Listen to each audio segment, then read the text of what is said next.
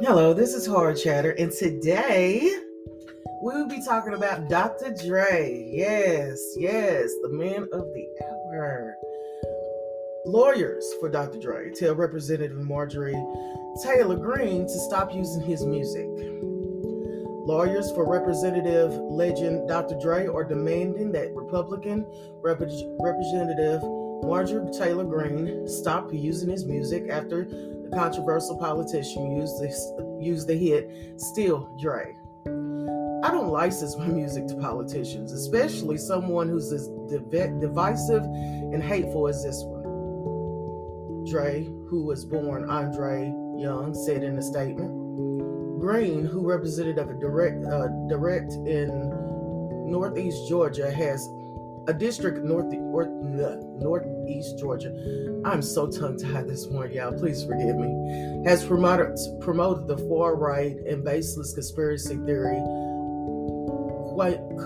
Qanon, Q A N O N. I don't know what that is in February 22. Anywho, I like when justice prevails in such a quick way. This didn't happen overnight. This happened within a couple of hours.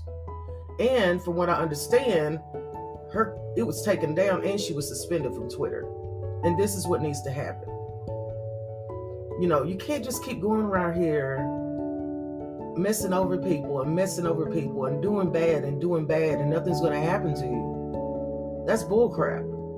But now, I wish my money was long enough to afford his lawyers because they didn't ha- they didn't waste any time. They didn't hesitate not for one minute, and it, it was funny. You know, I, I think it was funny, and I think she won't do it again.